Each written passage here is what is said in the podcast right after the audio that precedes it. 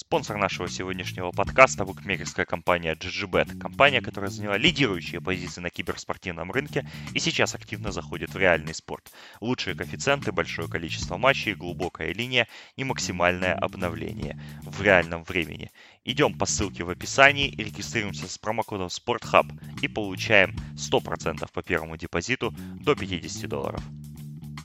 Добрый не суток, дорогие друзья, с вами Спортхаб, как мы и обещали, вторая часть превью, стартующего уже в субботу Кубка мира ФИБА по баскетболу в Китае. Стартует чемпионат мира, 32 команды будут сражаться за мировую корону. Первая часть превью, я думаю, многие из вас ее послушали, но кто не послушал, Спортхаб mediasimplecast.com, там заходите или в нашем твиттере, ну где угодно, в общем, вы получаете подкасты, находите ссылку и смотрите наши превью с Димой Герчиком, там, где мы обсудили самые интересные сторилайны, самые неоднозначные команды за пределами того, собственно, за пределами того шаблона фаворитского, который мы себе и не только мы себе выставляем. В общем-то, сегодня вторая часть подкаста у нас посвящена тому, собственно, тем фаворитам, тем шаблонам, которые мы сами себе, опять же, выставили, группе команд, которые будут бороться за, собственно, титул по нашему и по общему мнению. И группа эта команда, конечно, поменьше, чем та, которая остается другая. Но, в общем, и здесь будет хватать интриг. Я Александр Прошута, ведущий этого подкаста, и Дмитрий Герчиков со мной снова на связи. Дим, привет.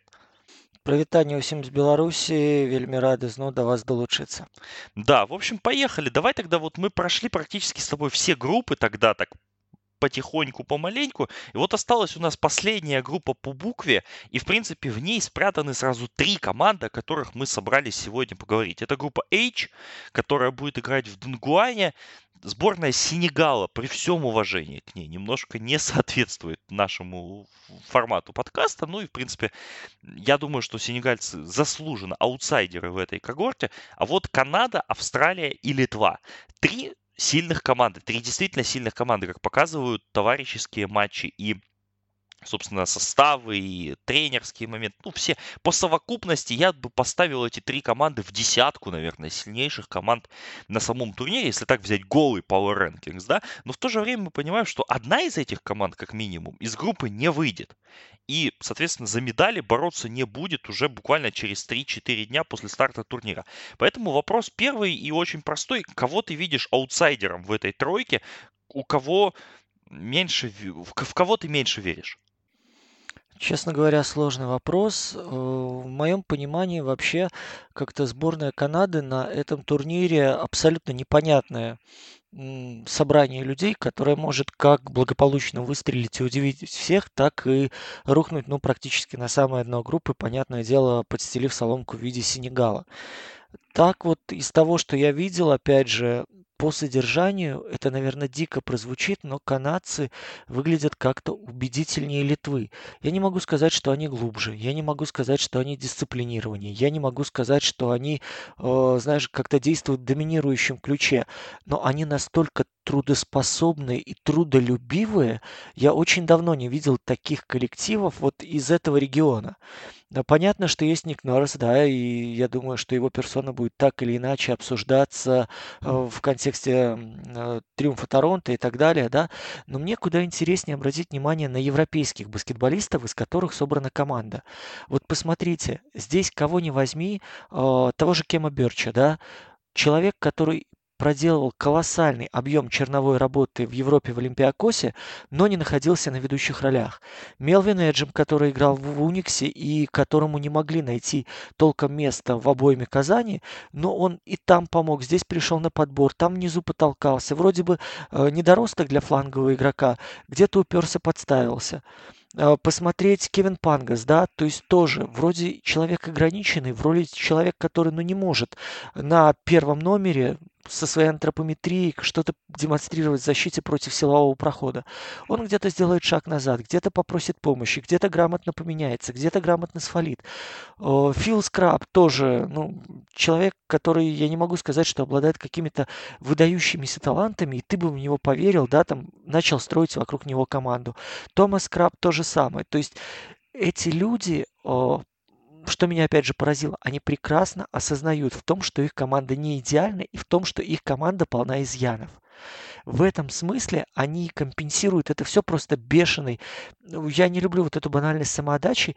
Это понимание того, что ты работаешь, ты впахиваешь. У меня была очень короткая баскетбольная карьера, и я прекрасно осознавал, что я, в принципе, не стану большим баскетболистом. И понимал, что только вот, как говорят на Украине, да, рыгая в защите, ты можешь хоть какие-то минуты отвоевывать. Вот здесь примерно то же самое есть у понимания такое же у 90% игроков команды. Остальные все-таки чуть-чуть повидали больше, типа Кори Джозефа, умеют чуть-чуть больше, чем все остальные. Но я вот смотрю на этот состав, я смотрю на тех людей, которые подобраны. Я понимаю, что здесь команда может играть довольно быстро и играть довольно интересные варианты смолбола. Я понимаю, что здесь э, тот же Норрис может объяснить принципы защиты такие типичные европейские, да, иногда даже ловить зоной соперника, либо же хорошим прессингом от центра, с учетом Вспомни того, что... финальную серию с Golden State, бокс 2 нам может поймать. Box and One, да, то же самое. Хотя в Европе я очень давно не встречал. Я чаще в женском баскетболе, кстати, Box and One вижу, чем э, в европейском мужском. Но это, в принципе, вариант. Да-да-да. Это такая древняя, как всегда шутили, знаешь, студенческая защита или как... Школьная. В, сове... ну, в советские времена я вот хотел сказать роровская, да, парнатовская. А, здесь вот эти люди настолько хорошо понимают, что только доработав, довыталкивая игрока дриблера под неудобную руку в край, а, выгоняя плеймейкера, особенно тех, которые пониже назад, вот это, к этой центральной линии и сделая там трэп из двух игроков, ты получаешь преимущество, и ты уходишь там в легкие очки, ты провоцируешь потерю и так далее. Только вот на этом Канада может выезжать. В этом плане, мне кажется, а, Канада выглядит фаворитом, потому что литовцы, вот я общался с литовскими друзьями и с э, ребятами, которые более глубоко погружены в нюансы подготовки литовской команды, Даниуса Адамантиса, да, а, ты знаешь, здесь очень большое влияние играет давление, давление ожиданий, потому что каждый из литовцев, ну почти каждый, уже чего-то добился на хорошем европейском уровне. Каждый из литовцев понимает, что ответственность на сборной лежит колоссальная, потому что от нее будут ждать чего-то такого, чего ждали от топовых коллективов э, периода расцвета. Но если мы с вами посмотрим, во-первых, ключевые исполнители довольно возрастные. И это очевидно. И это прямо вот бросается в глаза. Второе дело – это проблема с разыгрывающими, проблема с задними игроками. Фактически нет чистых первых номеров, потому что давайте вспомним, Лейкявич в свое время начинал как атакующий защитник, Калниетис в свое время играл как просто вольный художник, чего сейчас эта Литва допустить себе не может. Сейбутис – это человек броска, пойдет, пойдет, нет, нет. Ну а дальше, кого здесь не перебирая, Гидрайтис и Григонис, как люди, которые вам вытаскивают фланги. Арнес Буткевич, как человек, который поднимается со скамейки и помогает на тройке. Мачулис, которого мы давно не видели в большой, в хорошей игре, именно на таком уровне. Янкунес, которому длинные отрезки сейчас противопоказаны. Ну вот мы фактически и пришли к тому, что да, Кузьминска, с которого последние два года просто это американские горки, и ты никогда не знаешь, как он войдет в игру и что он будет делать. Плюс ко всему необходимость использовать Волончунаса и медленную пятерку, которая должна вроде как раскрывать поляну для атаки, ты знаешь, я не могу вспомнить Волончунаса в принципе как такого подыгрывающего, пасующего центра в свое время, даже когда он был довольно мобилен в Европе, играл в, в том же Литувас Ритас, довольно подвижного, даже 4-5. И вот это обилие проблем, ну, на мой взгляд, их так тяжело решить, особенно на таком коротком периоде времени подготовки к чемпионату мира. Ну, либо Адамайтис, если это сделает, он сразу ворвется ну, просто в когорту самых востребованных европейских тренеров. Либо мы увидим, что Литве будет очень больно. И здесь, честно, я вот, извини, да, я просто закончу вот этот посыл. У меня сейчас вот в очной встрече Канада выглядит более понимающей командой, за счет чего она может выиграть. Литва скорее мне видится коллективом, где каждая индивидуальность будет доказывать всем, что она индивидуальная, что сейчас за счет индивидуального мастерства мы этих соперников положим. И вот насколько я помню, ну, раз в 8-10 игр на хорошем европейском уровне, я все-таки меряю здесь больше такими категориями Евробаскета, такое случалось. Куда чаще бью, шло в употребление совершенно противоположное движение сил, и такие вот команды проигрывали, и порой проигрывали очень много. Ну, ты знаешь, я тоже вот, анализируя вот эту группу, мы так да, выносим за скобки немножко сборную Австралии, не потому, что она обыграла сборную Америки, а просто потому, что она сильнее, наверное, на бумаге обеих этих команд. Да, вот у литовцев колоссальное количество проблем, на самом деле. Я смотрел несколько их товарищеских игр. В первую очередь игру с Сербией дома и игру с Чехией. Последнюю, вот неготовность Йонаса Мачулиса быть вот тем связующим звеном, тем человеком, который зачистит вообще все, еще и в нападении 30 забьет, как у него это было на Евробаскете 15, когда они вышли в финал, вот это бросается в глаза. И действительно, очень неподвижная передняя линия. Нет Матеюнаса, который как бы, да, по функционалу по тому, по своему базовому, да, функционалу, потому что мы знаем, что Матеюнас, ну, карьера у него не совсем туда пошла, куда, наверное, ему хотелось бы он, в принципе, менял немножко эту ситуацию всю, и мы понимаем, что Сабонис пока не развился в шутера, в растягивающую опцию, которой он должен быть, наверное. Янкунас ты все сказал, игрок очень возрастной, и несмотря на весь опыт, и долго играть он не сможет. И Йонас Волончунас, который с каждым годом все тяжелеет и тяжелеет, и, в принципе, все ограничивается на вот этом пикинрольном своем замесе, как бы и все это вокруг него кружится. И опять же, да, первые номера Кальниетис, который по уровню прыгает от топа до середняка буквально, и ты не можешь угадать, как это происходит. Кузьминска, та же самая история на флангах. Единственный, наверное, игрок в сборной Литвы, который у меня перед этим турниром вообще не вызывает никаких вопросов, это Мариус Григонис. Вот он в своей роли просто блестящий. Блестящий шутер, очень полезный в защите, очень хорошо исполняет. И вот он как-то действительно вот в элитную группу пробивается после сезона в Альбе, потом в Жальгерисе. Он как-то вырос в моих глазах. У Канады действительно сборная, знаешь, чем-то мне напоминает сборную Словении двухлетней давности на Евробаскете 17. Да, нету, конечно же, Дончича и Драгича, но вот Кевин Пенгас ближе всего к этому Драгичу подобрался. И мне кажется, что он будет вообще ключевой фигурой этой всей конструкции, потому что ну, на нем много завязано. Потому что мы не видели Кори Джозефа в этой команде, да, то есть Кори Джозеф сейчас приедет в Китай играть с листа. Его уровень не обсуждается на, на этом на, в этой, на этой сцене, как бы, да, но по большому счету сложно пока мне увидеть, как они будут с Пенгасом взаимодействовать, но если Пенгас будет вывозить, большие не просядут, а с шутера что-то да попадут, то Канада очень серьезный конкурент. И опять же, Ник Норс, при, при, мы сейчас даже не говорим то, что он чемпион НБА, то, что там Торонто и все такое. Но мне Ник Норс опять же, после того, как я видел, как Литву просто какие-то, какой-то левый чудак из Греции разобрал два года назад, пускай и с элитной командой, Дайню Садамайтис мне такой веры не внушает, как Ник Норс. Поэтому здесь мы неожиданно, я неожиданно для себя, да и ты, наверное, тоже, мы приходим к выводу, что Литве будет очень непросто выйти из этой группы, не говоря уже о том, чтобы реально потом бороться за медаль. Ну, Литве, мне кажется, вот матч с Канадой, если они сумеют как-то грамотно и постоянно совать вниз, и оттуда что-то будут извлекать через Волончунаса, возможно, какие-то будут варианты, ну, опять же, идеи расставить грамотно снайперов, открывать углы, поливать оттуда с хорошим процентом, но Честно говоря, мне сложно пока представить Литву, раскрывающую плотную защиту, особенно плотную защиту вокруг вот этой краски, да, с хорошим движением маленьких. Здесь куда вероятнее, что у тебя задняя линия повиснет на игроках, начинающих взаимодействие, ты высоко будешь ставить заслоны, с этим будут большие проблемы, с преодолением, опять же, уйма вариантов при работе со сменами, уйма вариантов при помощи, опять же, наверху, и уйма вариантов прихвата игроков соперников, маленьких дриблеров, допустим, уже от там, подхода к центральной линии. Опять же, вариант прессинга, я не знаю, как Литва справится, если хороший будет прихват, и вам постоянно придется центрового, даже такой вариант я рассматриваю, опускать вниз, там, знаешь, через заслон выводить или помогать выходить.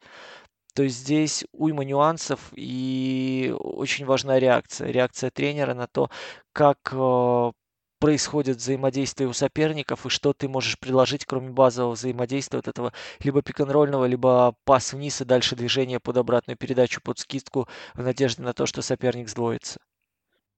Важно упомянуть еще в этом контексте, что сборная Канады едет на этот чемпионат, по сути, тем же составом, что и Америка, но только в своем масштабе, потому что у канадцев а колоссальная просто группа недоехавших игроков.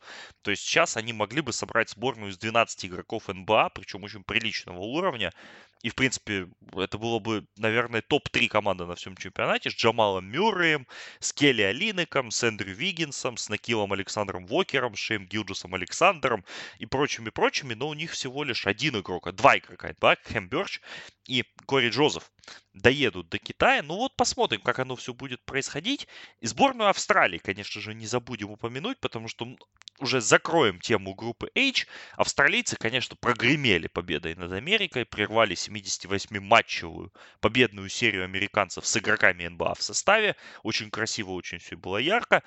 Да, не будет у Австралии Райана Брокхофа и Брока Мотума, ключевых игроков, опять же, для этой конструкции, ну и как минимум важных. Но несущий центр, Эндрю Богут, Мэтью Делаведова, Пати Милс, Джо Инглс, Аарон Бейнс, он здесь. Крис Голдинг здесь. В принципе, команда у Андрея Лиманиса очень перспективная, очень сильная, ну, перспективная в плане этого турнира, потому что, да, уже и Богуту 36, и Милс, и Делаведова уже подходит к такому возрасту интересному. Инглс, опять же, тоже не мальчик.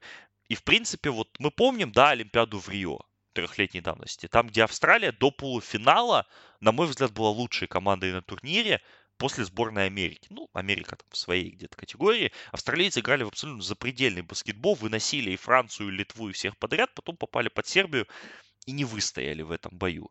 Да, не совсем вот им хватает огневой мощи по товарищеским играм с той же Америкой, с той же Канадой, с той же Германией, которую они проиграли вот последнюю игру.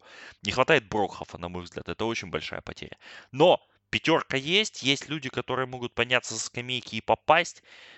И поэтому, в принципе, Австралия для меня не, не, не просто фаворит этой группы. Она одна из двух команд, вторую команду я назову чуть позже, которая реально вот в топ-4 для меня прям однозначно. Ну, я вступлюсь, во-первых, за Богута, все-таки он чуть помоложе на моей памяти.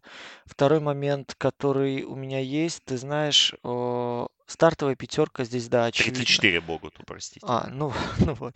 А, стартовая пятерка здесь однозначно хороша, но уйма вопросов. Уйма вопросов по игре против интенсивных действий соперников. Опять же, здесь вот честно, у меня ощущение, что единственный человек, кому я могу доверять в этой команде на дистанции, это Джо Инглс. В ком можно не сомневаться в плане здоровья, в ком можно не сомневаться в плане адекватности решений, в ком можно не сомневаться в работе защиты под давлением. Все остальные люди, ну, давайте говорить откровенно, особенно те люди, которые светились так или иначе в NBA, а, вызывают вопросы. А, по тому, что мы имеем в резерве, ты знаешь, обычно вот когда у команды нет а, большого такого сбитого костяка или глубокого состава, тренеры опираются в основном на внутриклубную сыгранность. Здесь мы тоже не видим такого вот объединения вокруг хотя бы наигранных звеньев. То есть там разброс колоссальный. Сидней, Мельбурн, Брисбейн, да. То есть э, люди, которые берутся под определенные задачи, но они, во-первых, разного уровня, второго Второй момент разного уровня взаимопонимания. И, честно говоря, я всегда очень сомневаюсь, что в, течение там трех недельных сборов можно какие-то, кроме базовых взаимодействий, наиграть. И особенно, если у тебя люди разнятся не только по физике, но и по пониманию баскетбола.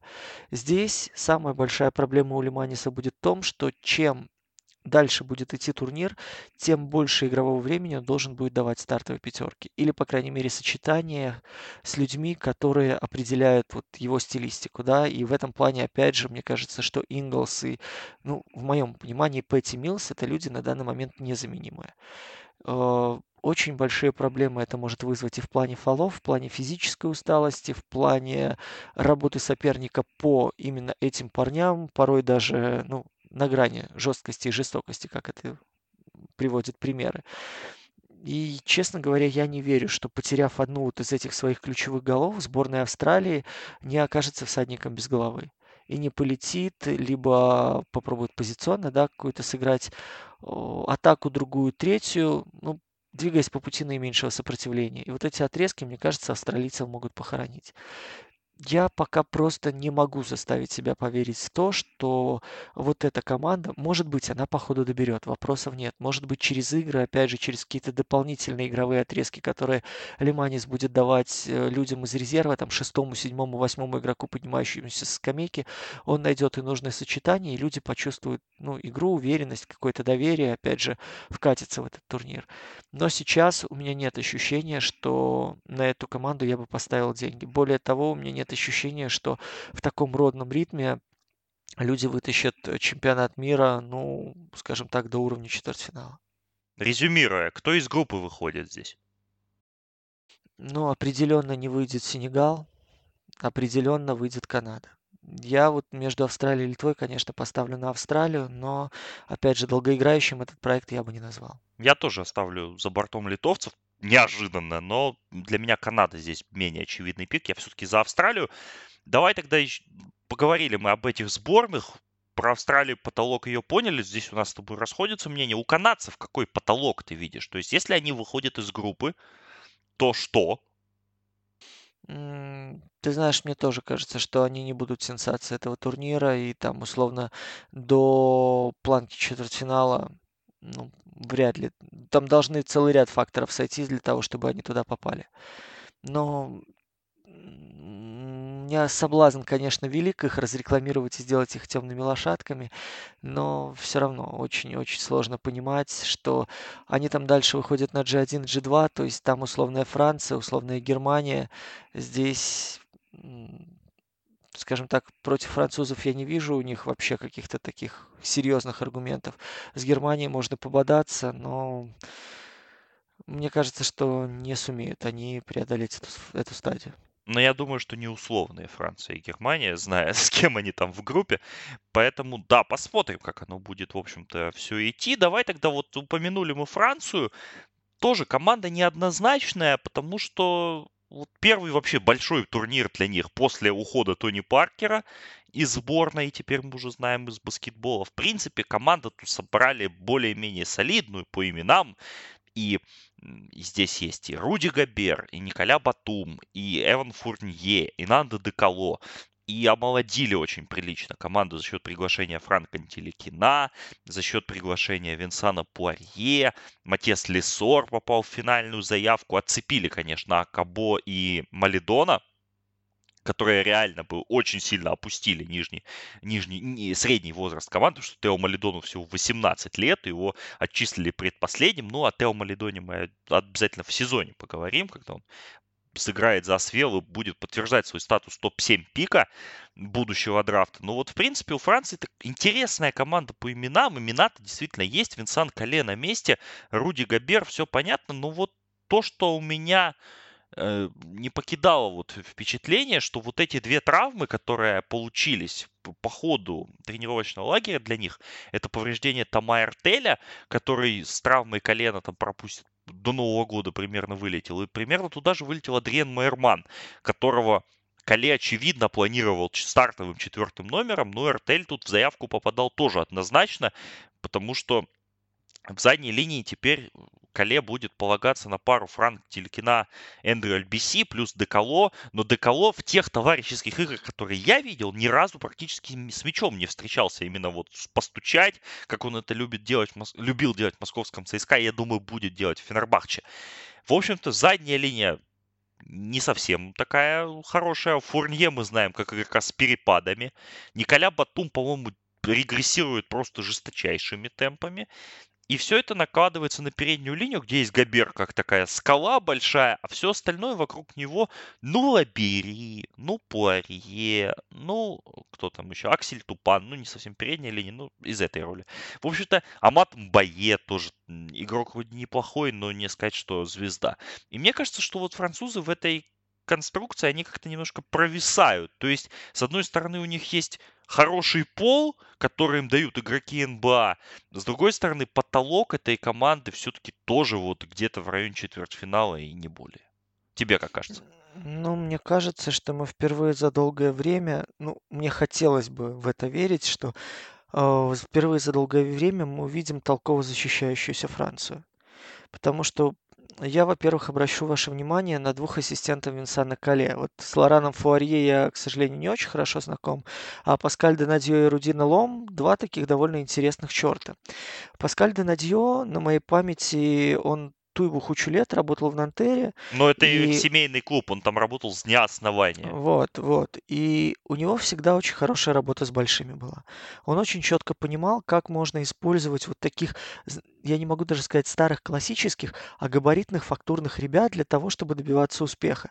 И поэтому сейчас появление Лесорта в составе – это вот такой момент, на который следует обращать внимание. Это тоже вот такой человек, который может стать открытием. Винсан Пуарье из той же оперы. То есть здесь есть человек, который прекрасно понимает, как работать и как раскрывать больших. Э, что касается Рудина Лома, он долгое время опять же, вот, ну, сколько я могу там помнить, он в Пуатье работает. То есть это человек, который использовал всегда, ну, извините за такое слово, второсортных баскетболистов, да, не звездных, для того, чтобы пытаться делать довольно динамичную команду и пробовать, ну, что-то современное искать на чужой половине. И под этот состав, в принципе, есть ребята, пускай даже регрессирующий Батюм, да, однобокий Тупан, но с этими людьми можно строить как минимум такую маленькую баррикадку или заградительную линию на флангах. В целом, если так посмотреть, мы очень недооцениваем Эндрю Альбиси, который перешел в «Зенит» в этом межсезонье. На мой субъективный взгляд, один из лучших вообще маленьких персональщиков в, ну, за последние десяток лет во французском баскетболе. То есть, может быть, на чужой половине он совершенно не блестящий игрок, но в плане разрушения, в плане умения играть персонально и в плане готовности это делать, он мне импонирует очень давно уже. Здесь то же самое Декало Фурнье, если их заставить работать и ну, я не могу сказать мотивировать, по идее все должны быть заточены сейчас биться за родину. Но вот если они включаются в защите, то это серьезный фактор для того, чтобы соперника останавливать уже в плане контроля темпа и начала взаимодействий. И вот так вот складывая этот пазл по кусочку, мы можем получить вполне себе интересную защищающуюся сборную Франции, которая затаскивает соперника в защитное болото. И выбраться из него будет невероятно сложно, потому что вам еще понадобится и приличная физическая мощь, чтобы постоянно противодействовать, но отнюдь не самым мелким ребятам на выходе мы получаем команду, знаешь, как говорят, и сам ногам, и другому ногам.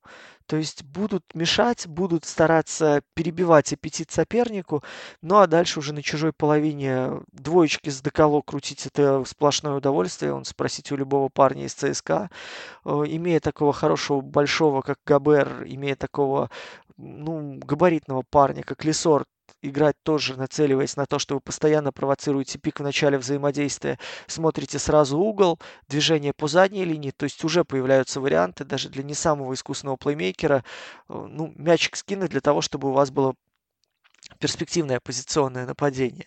Плюс ко всему, мне кажется, что здесь вот Франция в кои-то веки, вот без призрака Тони Паркера, без всех этих сенаторов типа Бориса Дьо, да, вот это целое поколение, которое было уверено, что их таланта хватит дойти минимум до полуфинала. Сейчас вот эта перестройка, она поможет французам где-то отойти от э, стиля было вот в плане лоска, в плане набора очков вот это вот шика имени Паркера и играть более прагматично. Вот такой баскетбол, в который играет, кстати, и сам Кале.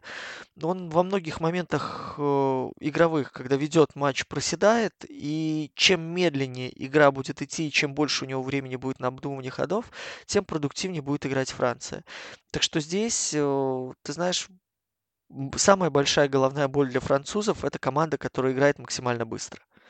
И вот как только они будут попадать под таких соперников, вот тогда имеет смысл смотреть э, уже непосредственно матч, детально оценивать как и на что реагирует э, Винсан Кале, какие сочетания у него в плане Б, ну, условно говоря, в относительно легком составе, в уменьшенном составе, как он будет противодействовать высокой скорости движения соперников, как при этом будет работа налажена на счетах, чтобы не отдавать оппоненту атаку вторым темпом. Ну и вот уже будет игра складываться из мелочей и, соответственно, определяться победитель. Ну а до того периода, я не считаю, мне кажется, что французы как раз-таки, они атипичные во многом на этом турнире по сравнению со многими соперниками, старающимися играть чуть быстрее, старающимися играть э, универсалами, особенно фланговыми, старающиеся искать возможности относительно быстрой и легкой атаки. Вот французы будут такими белорусскими партизанами, которые заманивают всех в болото, а потом отбирают у них шапки-ушанки, ватники и консервы с говядиной. Но то, что ты сейчас говоришь, так они, в принципе, играли последний товарняк против Сербии, который закончился со счетом, если я не ошибаюсь, 62-54, что, что-то в этом роде. Но выиграли его сербы, потому что французы, загнав вот в эту ловушку, в какой-то момент просто ее забыли захлопнуть. И буквально за считанные минуты Йокич и компания очень простыми разбросами все это дело разбили, э, хотя сами сербы там мучились в защите дико, вынуждены были зону стоять и, и все такое, но не особо, я не сказал, чтобы они там прям упрели, э, разбивая французскую защиту, но согласиться сложно, не согласиться сложно с тобой, потому что действительно очень хорошая защитная команда, тот же LBC, тот же Франк Телекина, тоже, который, да, на уровне НБА там, возможно, считается бастом, но в защитный потенциал его отмечают абсолютно все. Поэтому здесь он тоже будет на месте. И да, интересно будет понаблюдать вообще за французами. Еще одна сборная, которая находится в стадии перестройки это команда Испании. Потому что если мы про Францию говорим про Паркера, то очевидно, где-то должен вспомин... где-то мы должны вспоминать Пау Газоля. Это первый турнир за большой турнир, я не знаю за сколько лет, где Пау Газоля не будет у Испании. Не будет не только Пау Газоля, не будет там Навара, Кальдерона и вообще все вот это золотое поколение испанское, оно постепенно отходит. Да, есть Марк, которому 35, есть Руди Фернандес, есть Серхио Юль, которому уже за 30, есть Рики Рубио, который уже к тридцатке приближается, хотя все время кажется, что ему лет 15. И, в принципе, испанцы, вот, это редкий, опять же, турнир, вот, я не знаю, на моей памяти, наверное, первый, ну, вот так вот, когда я интересуюсь баскетболом достаточно глубоко, когда Испания даже в тройку фаворитов для меня лично не входит, и я не особо понимаю вообще, зачем они туда едут. Потому что, опять же, вот изучая состав испанцев, я понимаю логику, да, я понимаю, почему Хавьер Басседо попал в заявку, почему Хавьер Биран едет на этот чемпионат. Потому что эти люди, как и тот же Колом, они пробивали эту дорогу, да, они, испанцы же прошли весь отбор, не привлекая игроков НБА, причем это было умышленное решение Скариола, чтобы не дергать никого, чтобы у нас была последовательная команда, которая сыгранная, которая работает, но эта команда, мы помним, в Украине проиграла, и, в принципе, у нее были проблемы с турками и все такое. И из той команды все-таки несколько человек на чемпионат едут. Но подтянулись НБАшники, подтянулись Родригес Ю... Фернандес с Юлем, которые были травмированы. Но нет Родригеса, нет Ибаки, нет Миродича, нет Пау Газоля, того, вернее, то, что от него осталось. И в первый раз за много лет я вообще ничего не жду от Испании, и я очень сильно удивлюсь, если они попадут в четверку. И мне кажется, что восьмерка это вообще предел мечтаний с большим э, запасом. Ну, начнем с того, что в отборе сборную Испании едва не нахлобучила сборная Беларуси. И это как бы не то, что тревожный знак, это просто колокольный перезвон на всю округу. Ты абсолютно верно заметил, испанцы играли отбор совершенно другим составом. И я не могу сказать, что в этом самом составе мы видим что-то содержательное, глубокое и удивле... удивительное и удивляющее. Более того, Скариола, ну, честно говоря, run out of ideas, да, то есть у него закончились идеи еще до того, как закончился отбор. Здесь э, против маленьких команд, относительно неискусных, вот опять же калибра Беларуси, многое решалось на классе. Но соперники, опять же, действовали многие дисциплинированно, и у испанцев были трудности в организации игры. Сейчас подъезжают люди с колоссальным опытом, сейчас люди подъезжают с колоссальной харизмой и с колоссальной уверенностью в себе. Другое дело, что некоторые из них в возрасте, некоторые из них переломаны, некоторые из них, ну, их надо беречь до ключевых матчей. И самая большая задача сейчас Серджио Скариола– это привести команду к общему знаменателю. То есть менее талантливых ребят сопоставить с грандами и научить их взаимодействовать продуктивно. Плюс ко всему постоянно держать в уме, что того же Юля, того же Марка Газоля, того же Руди Фернандеса надо периодически приберегать, э, понимая, под какими нагрузками люди работают, понимая, с какими трудностями они сталкивались по ходу сезона и что, какие болячки могут вылезти по ходу чемпионата мира. Здесь э, мы всегда говорили об Испании как о об одной из самых, наверное, сбалансированных, да, и равномерных команд. То есть испанцы могли выставлять два состава, и особо э, вторая пятерка не проседала по сравнению с первой. Сейчас же честно говоря, даже сформировать первую довольно сложно. Опять же, исходя из того, во что кто играет. Потому что Колом и Рики Рубио совершенно два разных типажа разыгрывающих.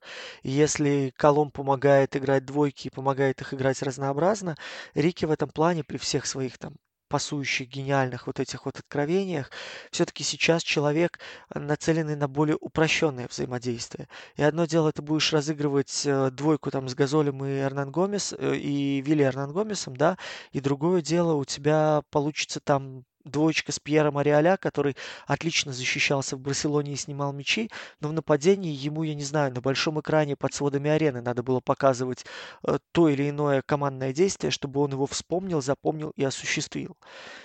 Ну, честно говоря, мне здесь сложно понимать в принципе, во что будет хотеть играть Скариоло. Я не понимал это по ходу всего отбора, вот честно. Мы играли два раза с Испанией дома в гостях, я смотрел матчи в группе, я пытался понять, кого куда он будет встраивать и для какой ну, нужды, да, для каких целей появляется здесь Серхио Юль, появляется здесь Руди Фернандес. Окей, ты будешь выпускать Юля для того, чтобы он взрывал скорости. Кто у тебя будет поддерживать быстрое наступление? Ты должен будешь, по идее, выпускать рядом с Юлем, ну вот в нынешнем его состоянии, условного Пау Рибуса. Это единственный адекватно работающий человек на ногах в защите на периметре. Потому что, ну, Рубио, уж простите, при всей моей любви к нему, я сейчас таким парнем не вижу. У него огромные проблемы относительно флангов потому что Биран и Рабоседы, которые там появляются, это ребята, откройся и отдай, все. Там конструировать, вот опять же, вопрос созидания самостоятельного, это только Руди Фернандес.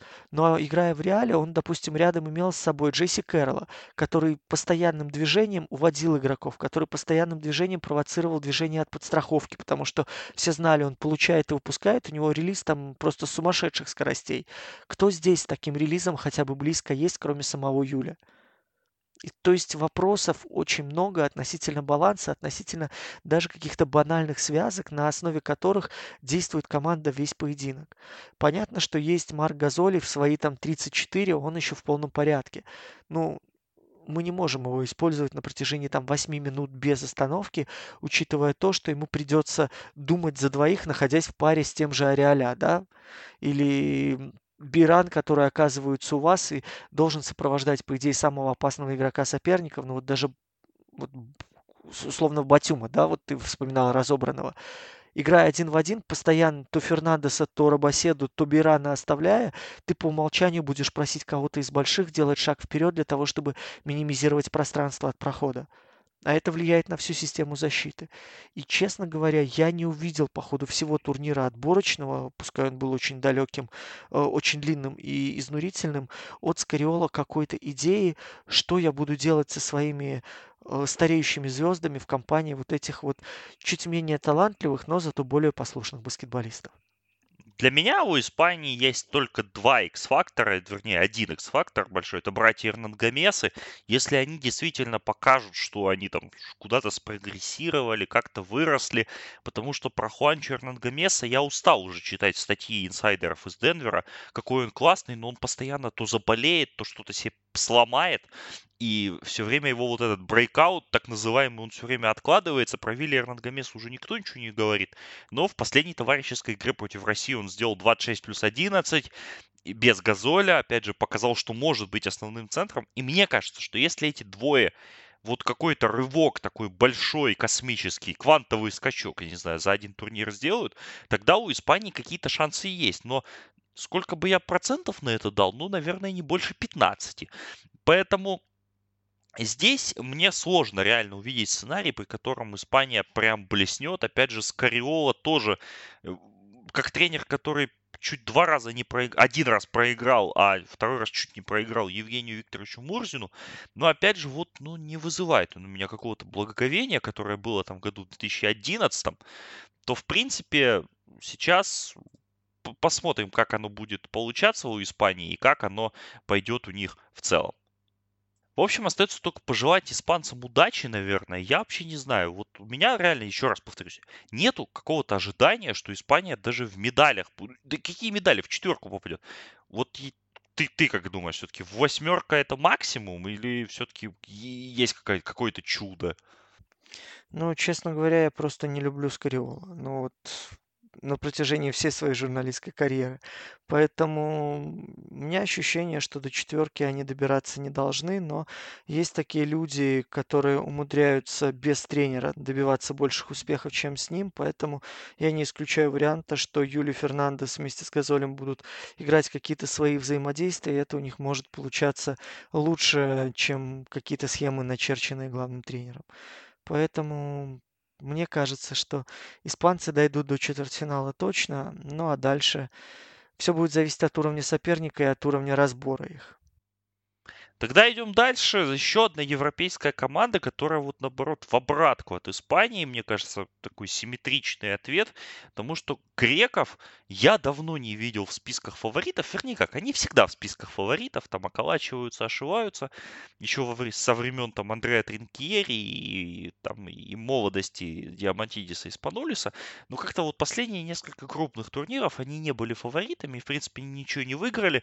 Потому что на Евробаскете 15, да и на Евробаскете 17 тоже они вылетали в четвертьфинале на чемпионат мира 2014 года они вообще не попали. Поэтому... А нет, они, по-моему, там были. Вот сейчас не вспомню. Но это не важно. В принципе, ничего, ничего крупного с 2006 года Греция не выигрывала. Поэтому здесь как бы вот э, ситуация немножко меняется. Ситуацию меняет один, наверное, человек. Янис Адатакумба, понятное дело, лучший, наверное, игрок, самый статусный уж точно игрок на этом чемпионате. Именно он у греческой команды таки доехал Костас Лукас до Китая. В каких он кондициях мы пока не знаем. Но пара с Лукас Калатес выглядит очень хорошо. Есть в команде Георгиос Принтезис, есть Янис Бурусис, есть все эти Папа Петру, Папа Николау, Мансарисы и прочая нечисть, как я ее называю, Олимпиакосовская, да и Панатинайкосовская тоже, и Танасис и Датакумба. В общем, у Греции как никогда хорошая команда, ну, на мой вкус. Потому что Янис, конечно, здесь меняет очень много. Но есть тренер, которого фамилию я с первого раза не назову, потому что просто не знаю, кто это. Есть опять же, вот эта греческая переоценка себя, потому что, казалось бы, да, вот каждый, на каждый турнир греки едут с большими ожиданиями, а оно все никак. Но здесь, мне кажется, вот 2019 год, год того, что, ну, как минимум в четверку греки попадать должны, да, они вряд ли сильнее тех сборных, которые мы оставили на сладкое, но я вот их для себя вижу медальными контендерами прям без вопросов. Ну, начнем с того, что греки в 2014 году были на мире, правда, там не очень удачно выступили. Относительно Скуртопулуса, ну, давай скажем, что он отирался все время исключительно в средней руки клубах. Э, Греция, Кипр. Это вот максимум, куда он так добирался. Э, то есть на Кипре, я помню, у него сезон в Керамнесе был там в свое время, ну, белорусы играли, поэтому так или иначе об этом парне слышали. Но я не могу сказать, что у меня есть какое-то представление о его стилистике, да, его каких-то о, приоритетных требованиях. Вроде как в сборную он уже два года, но не сказать, что мы можем полностью представить, во что будет играть Греция, учитывая ну, такого человека, как Янис, когда они получают свое распоряжение. И, разумеется, что будет под него очень многое выстроено. Что хочу сказать по грекам. Во-первых, у него у них в составе MVP двух последних Евролиг. То есть для меня Ник Калатес это человек, который за два последних года просто вышел на какой-то невероятный уровень и показывает лучший баскетбол в жизни. Просто по определению, по тому, как он собирает фактически трипл-дабл, по тому, как он руководит командой, по тому, как он расставляет людей и как он умудряется заигрывать тех парней, которые, ну, казалось бы, даже не приспособлены были под атаку. Второй момент, который ты очень верно подметил, если будет Слукас, если будет Вангелис Мансарис, ну, в относительно хотя бы неплохом состоянии здоровья, то у греков в кои-то веки будет на периметре ну, полный порядок в плане защиты. То есть там не будет одного отдельно взятого спанулиса, который может позволить себе не работать в защите, потому что он творит какое-то там мракобесие в наступлении. Его гений тоже должен отдыхать. А, третий момент. Очень интересно посмотреть, как Янис будет взаимодействовать, ну, с довольно колоритными ребятами, которыми его окружат. То есть, во-первых, мне интересна позиция Яниса во всем, во всей этой компании честной, то есть где его будет э, Скуртополос использовать, потому что его, если в NBA, да, фактически на три позиции бросали, но если вспомнить э, эксперименты, то там и все пять он в той или иной степени был задействован на этих позициях. Сейчас любопытно просто, где он окажется в Европе и, соответственно, что под него будут выстраивать. А, меня больше тревожит такой нюанс, что целый ряд есть опытных игроков, которые себя очень давно не могут найти, либо которые после возвращения в Европу не могут адекватно заиграть. Здесь речь прежде всего о Папа Николау, конечно. Здесь момент, который э, касается Папа Петру и момент Бурусиса. То есть вот три человека, которые должны реально помогать команде, но очень много вопросов относительно их вхождения в игру, относительно их продуктивности, э, потому что тот же Папа Николау в свое время, бывший, наверное, вторым по важности игроком в сборной Греции, сейчас, ну, я не могу даже ему найти место, наверное, где-то в пятерке потому что последние полтора сезона это вообще были годы выброшенные из жизни. Ну и плюс ко всему, опять же, группа поддержки. Здесь и Танасис Антетокумпа, да, здесь тот же Папаянис, которого надо уметь выпускать под соперников, не калибра какой-то там, опять же, условной сборной Сенегала, где он за счет своих габаритов просто выловил, дослал мяч в кольцо или стал под корзину под свою, размахнул руками и все, под него боятся лезть. Либо разворачиваясь спиной, просто с ним пинаются здесь очень важно вот это вот э, механизм ротации довести до ума, чтобы это было не механическая замена, не ротация по времени, а именно ротация по сопернику, по необходимости усиливать команду и по умению сохранять боеспособность своих людей ключевых. Потому что все-таки с Лукас и Мансарис сейчас это краеугольные камни в поддержку Калатеса. Если ему, Нику не будет оказана помощь на периметре, ну, будет невероятно сложно. Хотя он хороший объем работы осваивает, но опять же я исхожу из того, что Калатеса надо беречь всеми силами для того, чтобы он на максимуме заигрывал Яниса, заигрывал того же Принтезиса, заигрывал ребят, которые будут выходить скамей, со скамейки, которым надо будет чувствовать сразу ритм и приносить пользу. Сто процентов. Главная слабость сборной Греции, на твой взгляд? Потому что мне кажется, что им шутеров не хватает. У меня будет ощущение, что главная слабость это зависимость от Калатеса и Антетокумпа. То есть это будут люди, которым просто при первой же возможности будут соваться мячи. И Окей. в этом будет ограниченность сборной Греции. То есть мы даже не дойдем до вопроса шутеров. Понимаешь, потому что люди, у меня есть ощущение, что люди будут стоять. То есть вот начинает Калата взаимодействие, они играют там вариант первого пика, он не проходит, выходят люди на периметр, дальше 2 под 45, 2 в углы, и либо ты решаешь изоляцию, отдавая антитакумпа, либо ты пытаешься под Калатеса дать заслон в надежде на то, что он спровоцирует какую-то стяжку и откроется либо угол, либо скидка в край. Да, да-да-да. Ну, так, наверное, и будет, особенно если Янис еще в изоляциях будет играть, то четыре человека, смотрящих на него, это, в принципе, так и, так и будет происходить. Ну и тренера, конечно, мы упомянули. Вот это, наверное, я вот тоже не могу понять, почему топовые греческие тренеры, да, которые у нас как-то возле России все кучкуются, так отказываются тренировать сборную, ну, им там винее. В Греции, в общем, я Грецию считаю претендентом на медали более чем реальным. А ты, твое резюме именно вот, где их потолок, опять же, на этот вопрос мы стараемся ответить сегодня. Я очень не люблю прогнозы подобного рода. То есть вот по этому составу, если оно заиграет, если оно начнет работать в 9 игроков с движением, если все здоровы, конечно, они должны быть в тройке. Но Честно, я с трудом представляю, чтобы оно вот так все сложилось сразу. Окей. В общем, мы оставили две команды, которые консенсусно считаются фаворитами всего турнира. И, в принципе, одна из этих команд будет охотиться за другой, вторая будет отбиваться. Ну, как это получится? И кто влезет ли кто-либо в их разборку, мы узнаем. Давай со сборной Америки начнем. Обсуждать глобально как-то здесь ни, ничего не хочется, там возвращаться к, к причинам отказов игроков. к тому, как это получилось, почему это не, почему вот эта сборная, почему вот эти люди, почему конкретный Дерек Уайт, Мейсон Пламли, э, Харрисон Барнс и прочие едут на чемпионаты, как условные Леброн и Джеймс не едут, это мы обсуждать не будем. Это сборная Америки. Как она тебе вообще в целом? Кто, на твой взгляд, является ее самым определяющим и фундаментальным игроком, от которого вот все будет зависеть? И куда оно вообще все придет с Грегом Поповичем у руля? Ну, я бы вот сказал, наверное, что ключевые игроки это Попович, Кер, два человека, которые просто... Джей Райт. Ну да, да, и Ллойд Пирс там, да, то есть вот от этих людей, как бы это банально не звучало, зависит, что путь сборной США, насколько он длительным, спокойным и беспроблемным окажется. То есть, понимаешь, э, я вот сколько читаю материалов, сколько пытаюсь понять посылы болельщиков, у всех ожидания просто такие, мол, сборная Штатов не имеет звезд, она провалится. То есть она здесь дико ограничена, она здесь дико корява, собрали чуть ли не людей под забором, привезли, надели форму сборной Штатов, и сейчас дед должен творить какие-то чудеса. Слушайте, единственная вот проблема, которая, на мой взгляд, сейчас бросается в глаза у Штатов, это шутинг.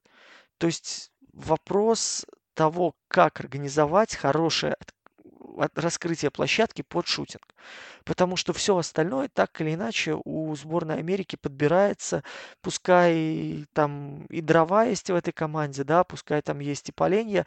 Ну, блин, если команда организует нормальный шутинг, и особенно здесь как-то неудивительно и про Харриса мы должны речь вести, мы должны речь вести о том, что где-то там должно э, подниматься что-то и Митчеллом Донованом в плане очков. Понятное дело, что ну, при таких раскладах на Кембу будет большой акцент и упор делаться. Но в моем понимании здесь Кер и Попович это те люди, которые прежде всего должны спокойно и четко донести до самых тугодумных людей сборной штатов, что через защиту вполне все это забирается штатами с преимуществом 10-15 очков.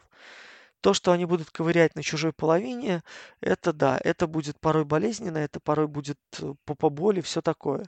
Но за счет того, что они сделают на своей половине в защите, за счет того, насколько здесь есть ну, опять же, под европейские или европейского типажа команды вариации действий в защите, э, у Штатов есть преимущество. И совершенно справедливо все говорят, что, наверное, сборная Сербии сейчас на данный момент это единственная команда, которая может давить на болевые точки Штатов и в защите, и в наступлении. А, мне кажется, что слухи о смерти сборной США сильно преувеличены.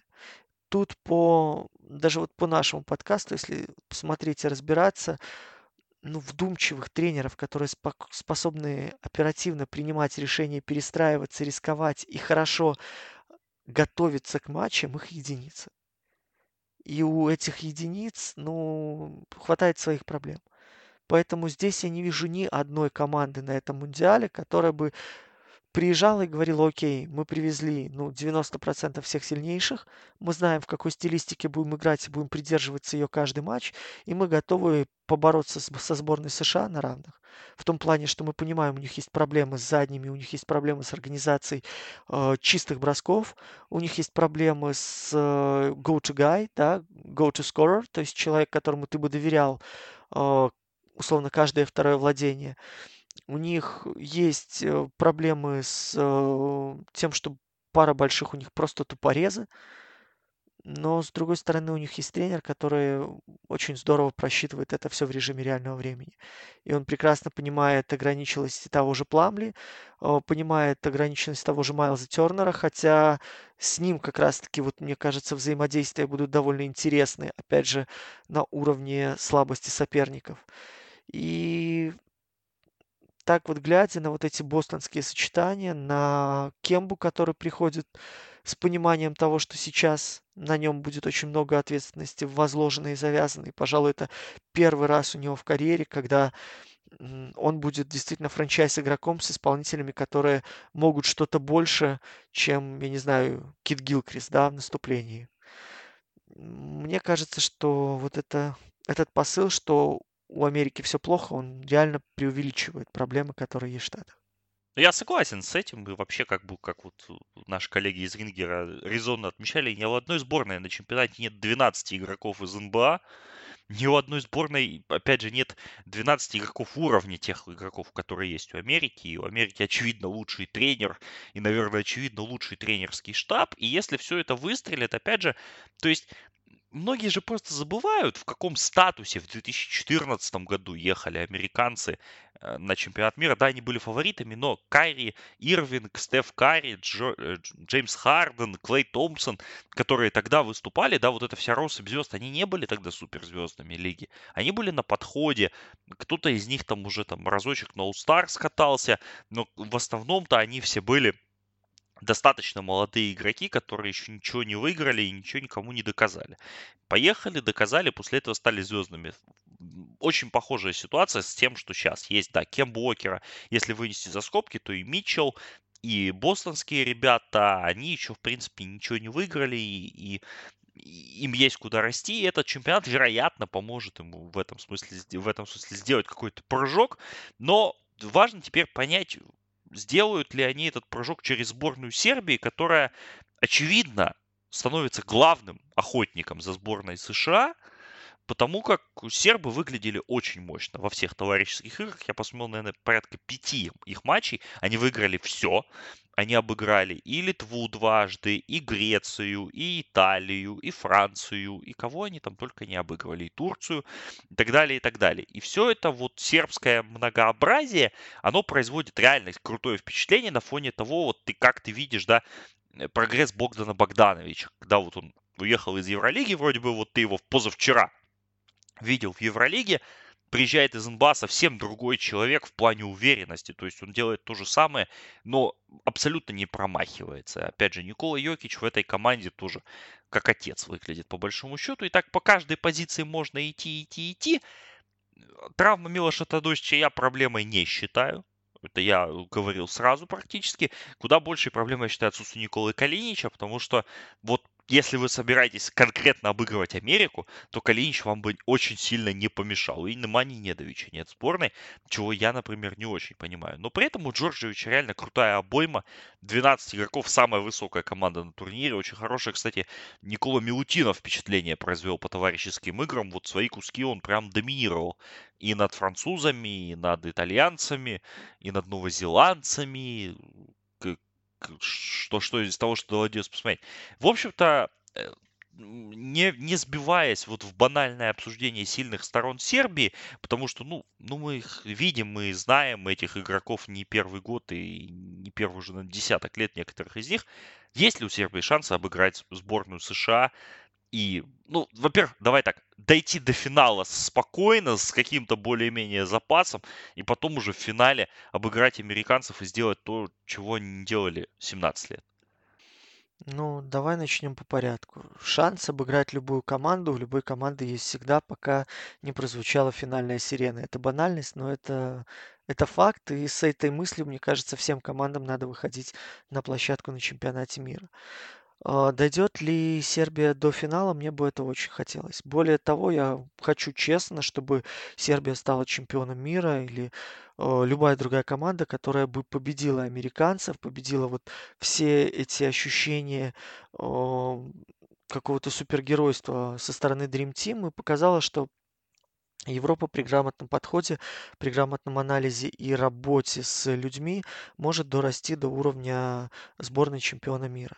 Что касается Сербии, мне очень нравится то, что Джорджевич э, сформировал команду под конкретную задачу. То есть он не ставит э, задачу стать чемпионом мира, а ставит задачу обыграть Америку. То есть есть два очень влиятельных парня в этой раздевалке. Это ну, люди, которые чуть-чуть постарше остальных. Ключевая персона, конечно, это Марк Симонович. Это прям вот дед-дед, который, пускай совсем недавно в Евролиге ты дебютировал, но человек, который умеет завести, повести за собой и успокоить людей.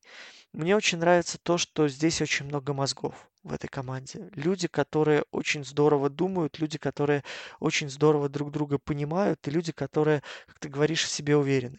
Потому что посмотрите, Гудурич, когда переходил в Фенербахче, он вроде как изначально брался на перспективу, на то, что сделает шаг-два в профессиональном росте, прежде чем задумается об NBA. Сейчас Гудурич уже фактически там он на второй свой сезон был ну, одной из ключевых фигур ну, одного из сильнейших клубов Европы.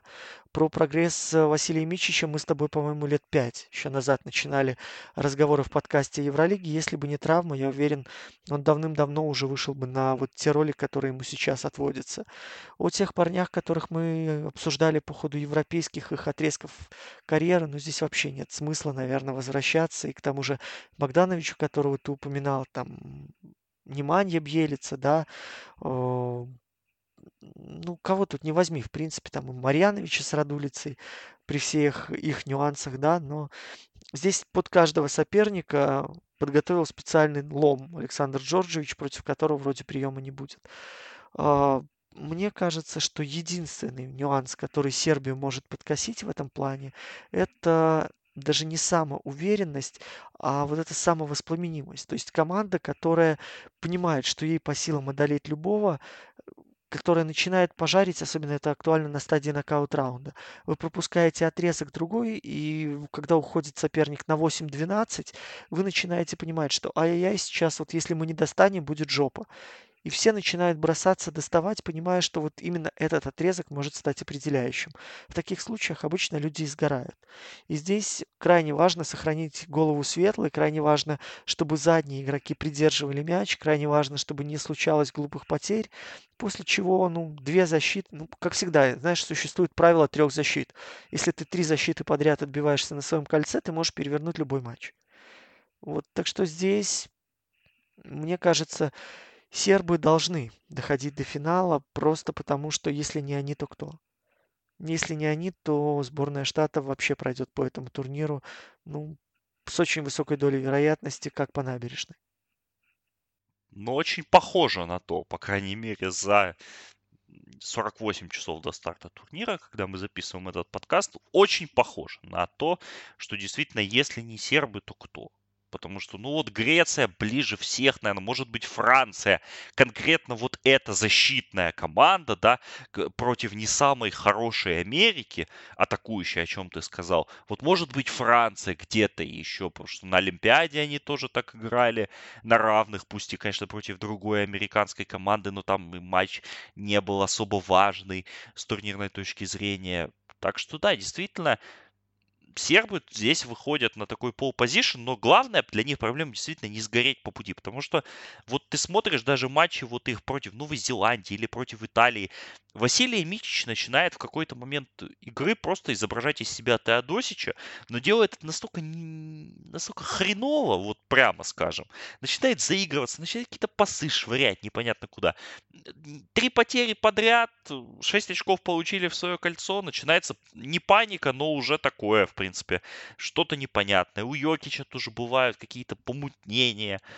Если Богданович и Бьелица не на поле, а это бывало в товарищеских играх, то возникают реально интересные ситуации, которые Джорджевичу придется менеджерить. Но вот сейчас вот Джорджевич конкретно, вот есть у меня ощущение, что он за эти 5-6 лет, которые он работает с командой, он четко понимает ее психологию, он четко понимает, как вот эти ниточки, за какие ниточки дергать, чтобы эта команда работала. Поэтому по совокупности, опять же, есть какая-то уверенность, есть понимание того, что сербы будут в финале, будут в финале с Америкой, и это не будет финал чемпионата мира 2014, где их в 30 обыграли, и это не будет финал Олимпиады, где их в 40 обыграли.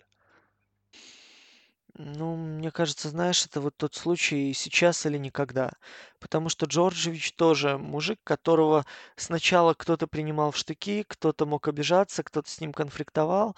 А сейчас вот люди удостоверились, что его путь, пускай он интернистый, ну, может быть, не на 100% правильный, но он ведет сербов на ступеньку выше каждый раз. Соответственно, ты это просто принимаешь, потому что тренер делает тебя лучше. И на нем сейчас тоже очень большая ответственность лежит, потому что, да, вот ты говорил о Недович, там были еще пару позиций, скажем так, нюансовых, да, вот того же Бирчевича приглашение. У него есть в голове идея, которой он руководствуется, и под которую собирает команду. Я так понимаю, мы целиком эту идею еще не осознали. Мне очень хочется в это верить, и хочется верить, что после групповой стадии турнира мы уже с тобой вот это обсуждая сможем сказать нашим слушателям, в чем там был нюанс. По крайней мере, смогли ли мы его рассмотреть или нет. И вот это, наверное, вера команды. Это еще один очень хороший козырь для сборной Сербии. Идти по дистанции с гордо поднятой головой и действовать с позиции силы. Потому что когда ты веришь в своего тренера, знаете, это какие замечательное выражение. Давай договоримся, Господи, а, ты веришь в меня, а я в тебя. Вот что-то похожее, наверное, сейчас есть в сборной Сербии. Да, в общем, ну теперь главный вопрос. Кто чемпионом мира станет? Ну, блин, ну давайте сборная Сербии, а. Ну, просто если еще раз сборная Штатов, ну, я как-то разуверюсь окончательно в человечестве, что Вселенная сейчас подбросила такой состав американцев, что мы всем миром, всей Европой, ну, должны же надумать хотя бы на один план для одной отдельно взятой сборной, не обязательно европейской, которая американцев должна бы остановить. Кого бы ты поставил на третью позицию? Ну, опять же, давай при том, что звезды сойдутся идеальным образом, наверное, я бы все-таки отдал предпочтение грекам. Мне бы хотелось, вот честно, я вам скажу, я не скрывал в своих подкастах до этого, что я люблю команды, которые хорошо играют в обороне.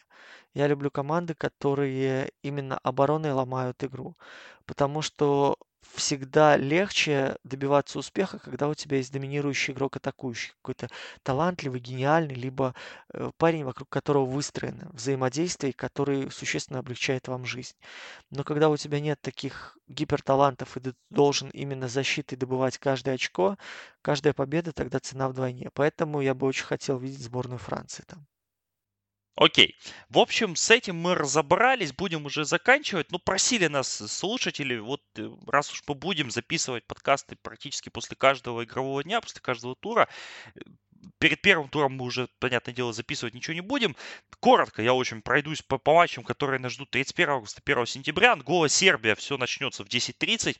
Польша, Венесуэла, Россия, Нигерия, Иран, Пуэрто-Рико, Филиппины, Италия, Кодивар, Китай, Аргентина, Корея и Испания, Тунис. Это программа первого дня. Я бы здесь матч Россия-Нигерия, безусловно, выделил, потому что это будет ключевая игра за выход из группы. И матч Польша-Венесуэла тоже бы выделил, потому что в группе А это тоже важнейший матч. И 1 сентября самая интересная игра первого тура, на мой взгляд, Канада-Австралия в 10.30 по киевскому, московскому, минскому времени. Новая Зеландия, Бразилия, Турция, Япония. Тот матч, о котором мы в первом подкасте очень много говорили, как потенциальная интрига, тоже его смотрите.